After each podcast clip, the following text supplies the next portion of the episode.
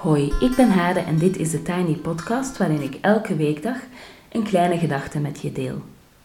Vandaag is het donderdag 7 mei en de kleine gedachte is een gastgedachte. Een gastgedachte van Loes van Hoven, die als Nederlandse in, in Leuven woont. Ik kende haar al langer van haar schrijven op haar blog Loes Soep en de mooie dingen die ze op Instagram post. Ik zet de linkjes in de show notes. Ze nam deel aan de eerste ochtendclub die ik organiseerde en de eerste keer dat ze in beeld verscheen, om 7 uur ochtends, was ik enorm geraakt om haar te zien. Dus ik had haar tot die tijd alleen maar gelezen en haar, ehm, ja, haar tekeningen bijvoorbeeld op Instagram gezien. Maar uh, toen ik haar dan voor het eerst zag, via natuurlijk het scherm, was ik echt geraakt, want Loes geeft licht. Ik ben blij dat ze een gastgedachte wil delen en ik geef haar met heel veel plezier het woord. Het gaat over angst, over wat zij leerde van Samson en Gert, over activisme, over chocolademelk, over aarzelingen, over tegenstrijdige stemmen, over klimaatgesprekken en over voorzichtig optimistisch zijn.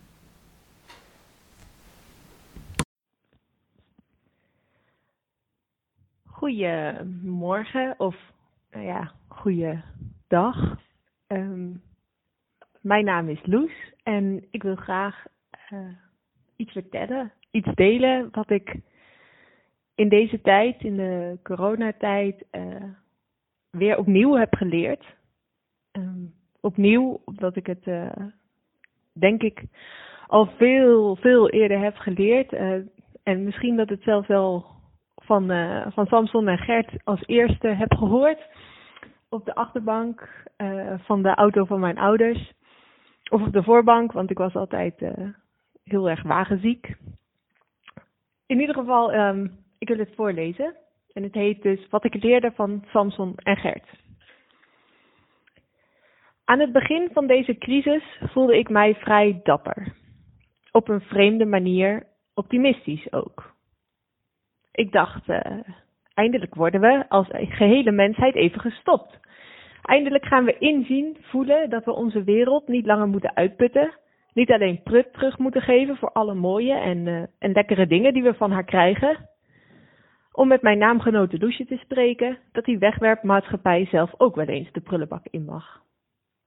Zelfs toen ik zelf geheel tot stilstand was gebracht, enerzijds omdat ik een nieuwe periode van werkloosheid inging, en anderzijds, doordat ik met brandende longen 22 uur per dag in bed lag, was daar een rare opluchting.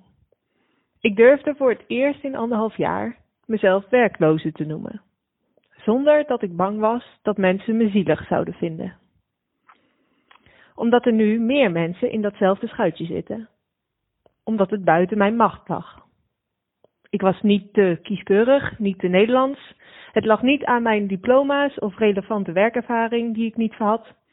Ik zag heel scherp dat ik met mijn eigen bed in een goed geïsoleerd huurappartement, een Nederlands paspoort en een Belgische procedure, de rijkdom van een schaal sinaasappels en werkend internet en nog zo'n duizend dingen in een enorme luxe positie zat. Ik vond het machtig interessant dat opeens zo duidelijk werd wat belangrijk is. Gezondheid. Goed eten. Kunnen bellen. Vrienden en familie aan dezelfde kant van de grens was een wens, maar voorlopig kon ik ermee leven. Bovendien voelde ik me goed voorbereid op een crisis. Ik fietste vorig jaar zo'n 20.000 kilometer door Europa, als vrouw alleen, en weet dus enigszins hoe ik van weinig kan leven. Ik weet dat er altijd een moment na de modder komt, een moment waarop je je natte zooi kunt drogen na dagen regenbuien ik weet dat er vooral mooie mensen op deze aarde rondlopen en ik ben gaan geloven in wonderen. In de trant van iemand die zorgt dat je midden in een stierenvechtarena je tentje op mag zetten als je op zoek bent naar een rustig plekje. Dat bleef ook allemaal bestaan. Maar langzamerhand kwam er, kwam er een tweede gevoel bij. Onder dat positieve werd ik bang. Bang voor lijden van mijzelf en naasten Bang voor een onverwachte dood. Bang voor niet de grens over mogen in geval van een spoedgeval. Bang voor niet alleen meer solidariteit, maar ook grotere kloven. Bang om niet rond te komen, bang om buiten de boot of de buurt te vallen. Ook als ik het nu zo makkelijk opschrijf, verbaast het me enigszins. Was ik echt zoveel bang?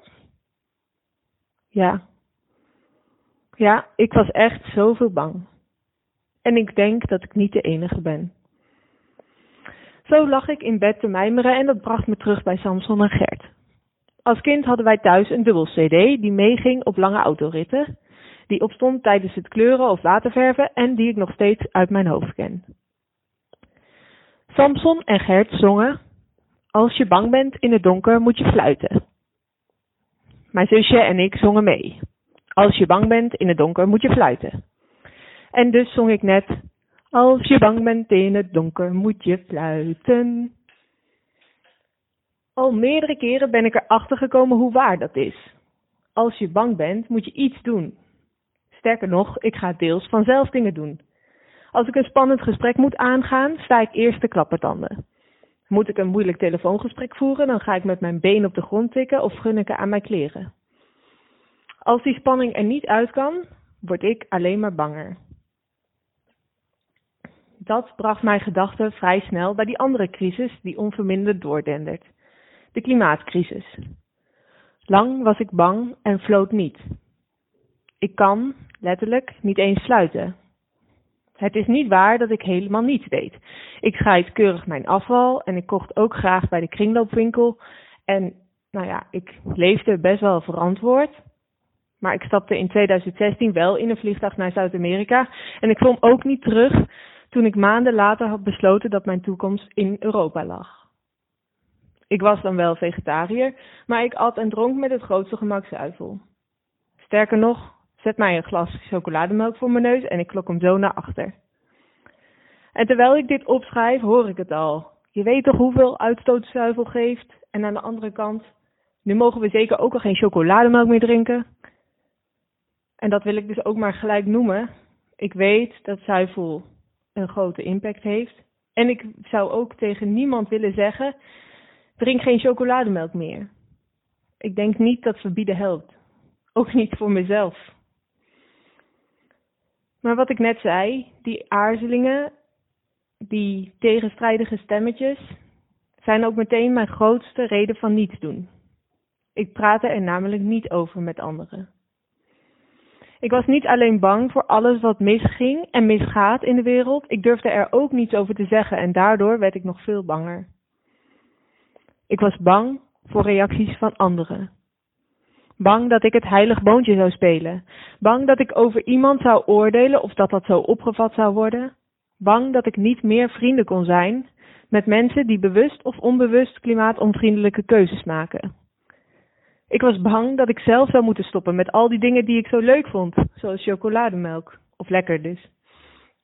Bang dat het nooit genoeg zou zijn. Bang dat het al te laat was om nog iets te redden. Bang dat ik te klein was om iets te kunnen betekenen. Bang dat ik niet dapper genoeg was. Het is weer een hele lijst. Was ik echt zoveel bang? En ik weet, ja. Ja, ik was echt zoveel bang. En nee, ik denk niet dat heel veel mensen dat hebben gemerkt. Ik heb het zelfs erg goed verstopt voor mezelf. Ik was bang en ik probeerde dat te verdringen, waardoor ik eigenlijk alleen maar banger werd. En daar heb ik, overigens zonder aan Samson en Gert te denken, toch hun advies weer opgevolgd. Getriggerd door boeken en om mijn omgeving ging ik op zoek naar wat ik kon doen tegen de klimaatcrisis. Wat mij paste, waar ik plezier in heb en waarin bijvoorbeeld ook niet. Ik kwam erachter dat iets doen heel klein kan zijn of lijken. Zoiets als fluiten. Namelijk uh, praten. Gesprekken voeren, vragen stellen, laten zien dat ik soms bang ben.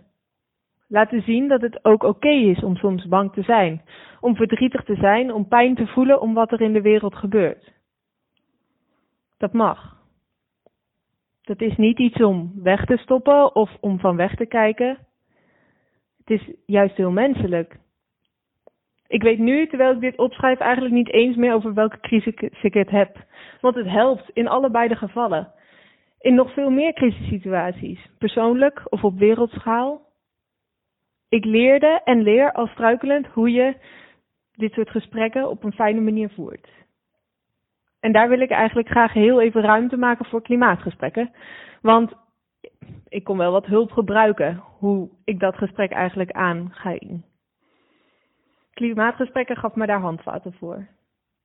Helemaal enthousiast werd ik toen, eenmaal verhuisd naar België, klimaatgesprekken een Belgisch zusje kreeg, Klimaatcontact.